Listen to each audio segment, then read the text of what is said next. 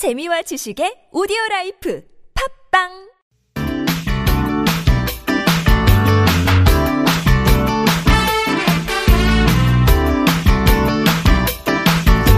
인터넷을 떠다니는 수많은 정보들 속에서 세상 돌아가는 이야기를 살펴봅니다. 전민기의 트렌드세상 빅커뮤니케이션 전민기 팀장님 모셨어요.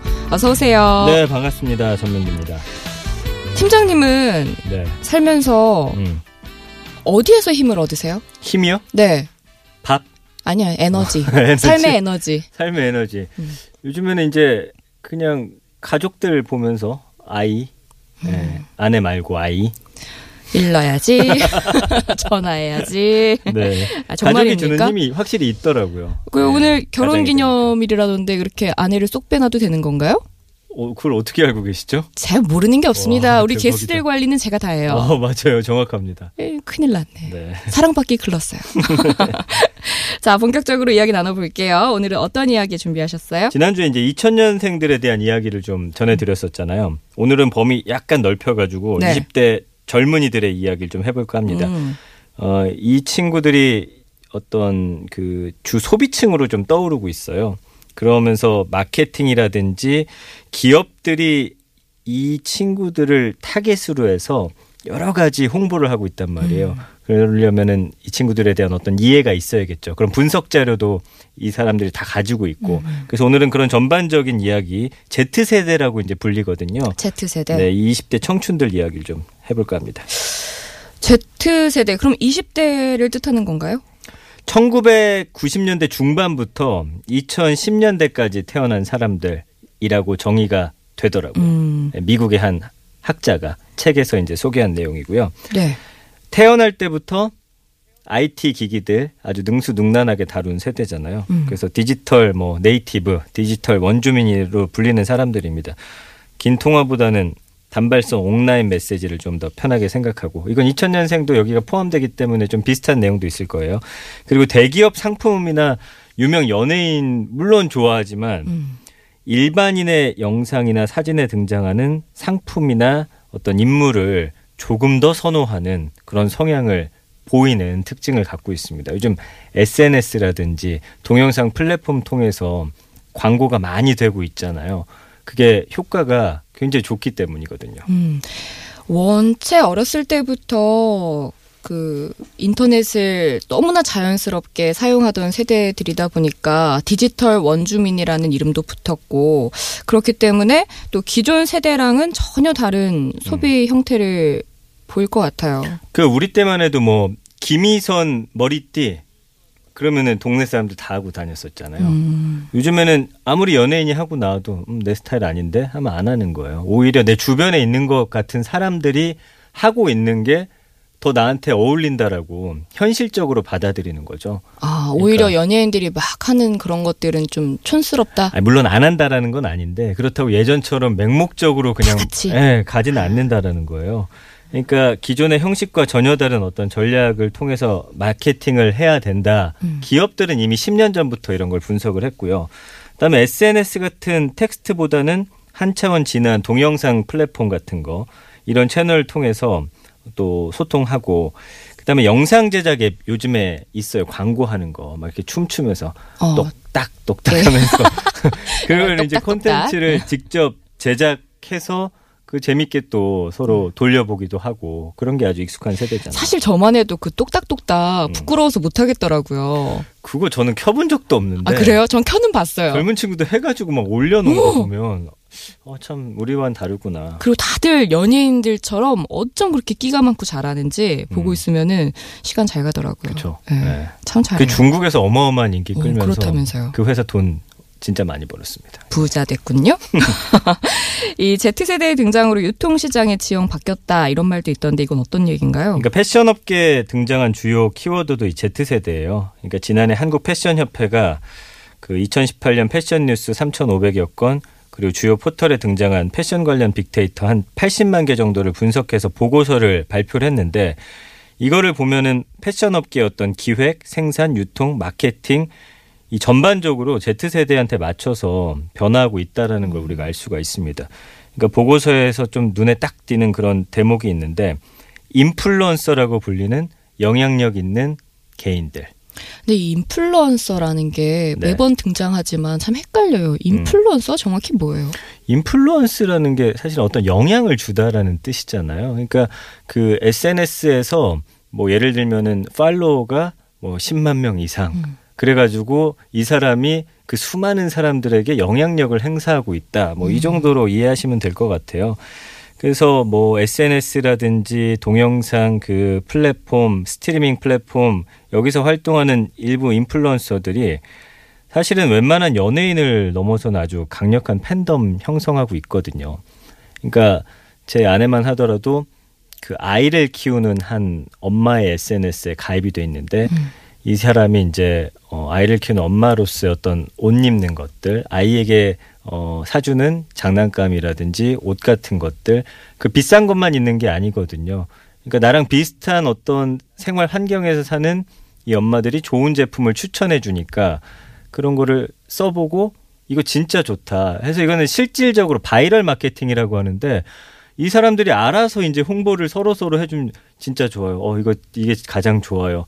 그러니까 신뢰도도 더 높아지는 거예요. 우리가 이제 광고라고 하는 건 사실 이미지를 좀 입히는 거잖아요. 무조건 좋은 제품처럼 보이게.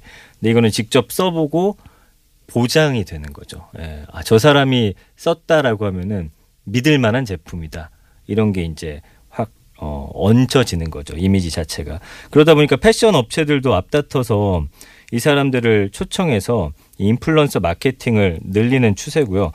우리나라의 그 화장 되게 잘하는 이름이 갑자기 생각했네. 이사배 씨인가? 하여튼 그분이 파리 패션 위크 이런 데도 이제 초청받을 정도로 전 세계적으로 영향력이 생겼거든요. 근데 잘 생각해 보시면 이 기업들이 이 사람 그냥 초청하는 게 아니에요. 투자 대비 그 버는 돈의 수익이 훨씬 크기 때문에 이 사람들을 활용을 하는 겁니다. 그 이사벨 씨는 이제 뭐 사실 인플루언서라고 하기보다는 연예인이라고 봐도 무방할 정도로 너무 유명해졌고 다른 분들도 보면은 그 거의 신의 경지에 있는 느낌이에요. 맞아요. 뭔가 판매만 하는 게 아니라 정신적 지주의 느낌으로 막 여러분 삶에 있어서 뭐 긍정적인 생각은 뭐 이런 글들도 상당히 많이 남기면서 그렇게 같이 공감하고 하더라고요. 참 재밌는 변화들이 참 많은 것 같아요. 맞습니다. 이 금융업계도 Z세대가 가져온 변화들이 있죠. 그러니까 금융업계도 이제 소비 핵심 연령층으로 이제 떠오르기 시작하는 사람들이니까 이 사람들 겨냥해서 이제 발빠르게 움직이고 있고요. 지난해 한 은원 같은 경우는 자체 분석했는데 Z세대 소비 증가율이 다른 연령대에 비해서 빠르게 상승하고 있다. 2014년에 비교했을 때 한 42% 정도 늘었다고 이제 분석을 하더라고요. 그래서 이 은행 같은 경우는 Z세대가 혼밥을 즐긴다라는 거를 분석해가지고 편의점하고 함께 이벤트를 진행합니다. 그래서 이 은행 모바일 뱅킹 앱을 최초로 가입한 고객 3만 명에게 뭐 해당 편의점 인기 도시락을 제공한다든지 뭐 이런 이벤트도 있고 요즘에 그 굉장히 재밌는 그 돈 모으는 상품들이 많이 나왔어요. 적금 같은 거죠. 그러니까 뭐 예를 들면은 이 앱 안에서 본인이 커피 마시는 거 한 잔 참을 때마다 한번 누르면 내 통장에서 그 적금으로 커피값만큼 빠져나가는. 뭐 한 2,000원, 3,000원씩. 네, 그래서 만약에 하루 3잔 마신다 치면 2잔을 안 마시면 2번 누르면 한 8,000원 정도가 적금으로 들어간다든지. 첫날은 10,000원, 둘째 날 20,000원 해서 30일 동안 모으는 그런 상품도 있고요. 요즘 젊은 친구들은 뭐든 재밌어야 하니까 흥미를 좀 유발시키는 그런 상품들을 굉장히 많이 만들어내고 있어요. 그래서 앞으로 Z세대 주머니를 열 수 있는 이런 다양한 상품들 개발하고 있고 또 이 사람들이 주로 활동하거나 좋아하는 브이로그 같은 거 홍보 창구로 많이들 활용을 하고 있습니다. 그 재미있는 저축 같은 거 있잖아요. 네. 그건 Z세대만 할 수 있는 거예요? 아, 우리도 해도 되죠. 할 수 있어요? 그럼요. 꼭 해봐야겠어요. 네. 자, Z세대의 특징들 좀 더 자세히 살펴주실까요? 그러니까 책에서는 이렇게 표현했더라고요. 배타적 집단 내에서 공유 및 유대를 하는 특성을 갖고 있다. 그러니까 마치 주류를 좀 배척하고 비주류를 포방하는 힙스터 문화하고 좀 비슷한 모습인데 SNS 중에 그 얼굴책 있잖아요. 그게 하향세라고 평가되는 이 시점에 패매라고 불리는 이 SNS 메신저에 빠진 10대의 모습을 좀 뭐 대변한다. 그러니까 쉽게 말하면 국내 10대들의 메신저 사용량 60%를 점령한 이 패매라고 불리는 게 결국 사회생활 시작하는 20대까지도 이어질 가능성이 높다라는 분석. 그러니까 이 친구들은 뭐 지금 유행하는 것보다 본인들 그 사회 안에서 뭔가가 이렇게 재밌고 유행하기 시작하면은 그냥 갑자기 막 불어나요, 하는 사람들이. 그리고 Z세대는 브랜드보다 상품 자체를 더 중요하게 여긴다. 이건 아주 바람직한 현상 같아요. 그렇네요. 그래서 브랜드 충성심보다는 제품만 괜찮다면 상관없다. 이런 건 저희까지도 좀 많이 넘어왔어요. 예를 들면은 그 값싼 제품 만들었던 중국. 저도 써보니까 괜찮다더라고요. 그래서 많이 이제 사고 있는 그런 상황이고, 언제든지 브랜드를 바꿀 준비가 되어 있는 유동적인 또 형태를 갖고 있고, 거기에다가 정체성, 다양성, 개성을 중시하는 어떤 사회적 성향에 따라서 스스로의 스타일을 결정한다라는 아주 긍정적인 면을 갖고 있죠.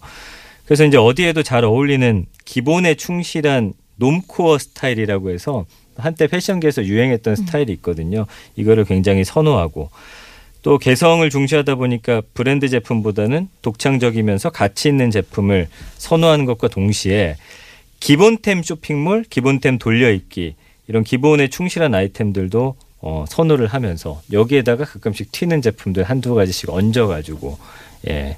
예전에 저희 때는 뭐 하나 유행하면은 머리끝부터 발끝까지 다 똑같이 쫙 하기도 했고, 저 친구가 입은 거 나도 사기도 했고, 물론 지금도 그런 건 있지만 색상도 다양해졌고 상품이 굉장히 많이 다양해졌습니다. 요즘 친구들 참 소비를 똑똑하게 잘하는 것 같아요. 네. 작년에 젠더에 대한 키워드가 우리 사회의 큰 화두 중에 화두였는데 Z세대가 가장 민감하게 반응하는 단어이기도 했다고요? 아무래도 이 남녀 성별로 나뉘어가지고 좀 다투는 일들이 많이 있었어요. 뭐 이런 것 때문이기도 하고, 그다음에 2,000명 넘게 Z세대를 설문조사했더니 이거는 사실 좀 우리하고는 많이 다르다라고 느꼈던 게, 설문 대상자 25% 정도가 평생 젠더 정체성이 변화할 수도 있다. 본인의 성 정체성에 대해서 25%나 굉장히 열려 있는 거예요. 그러니까 남녀로 꼭 구분짓지 말고, 그러니까 본인의 어떤 성 결정 자체를 좀 존중하는 문화를 가질 수 있는, 물론 집단 내에서 그런 걸 좀 배척하는 경우도 있긴 한데 스스로는 그런 좀 열린 생각들을 갖고 있다라는 거고요. 그리고 어떤 젠더의 유동성에 관한 인식이 사실 우리나라에서는 아직 폭넓게 이렇게 퍼져 있진 않은데, 그래도 이 성별이 바뀔 수 있다. 이거 좀 굉장히 좀 충격적이지 않습니까? 그러니까 내 성 정체성이 이게 언제 나도 혹시 어떻게 될지 모른다라는 가능성을 열고 있다라는 그 생각 자체가 저는 조금 놀란 지점이에요. 근데 또 전 사실 그렇게 막 충격적이지는 않아요. 왜요? 저도 어렸을 때부터 이제 이런 문제들이 계속 열려 있었고 생각을 할 만한 장이 많았기 때문에 네. 이렇게 변화할 수 있겠다는 생각이 들어요. 근데 이게 뭐 꼭 바뀐다라기보다는 세상을 남성 여성으로 나누는 이 이분법적인 사고에서는 조금 우리보다는 확실히 좀 열려 있는 것 같아요. 예. 이런 Z세대를 상대로 뭔가를 하려면 이게 정말 뭔가 많은 연구, 전략 필요할 것 같거든요. 포브스가 분석을 했어요. 그래서 유통업계에서 Z세대 대상으로 6가지 특성에 맞는 이 새로운 마케팅 전략이 필요하다고 이야기를 했는데, Z세대는 남자 색상인 블루, 여자 색상인 핑크. 이거 사실 고정관념이잖아요. 그쵸. 이게 통하지 않고서 새로운 성별 기준을 가지고 있다라고 분석하고 있고요.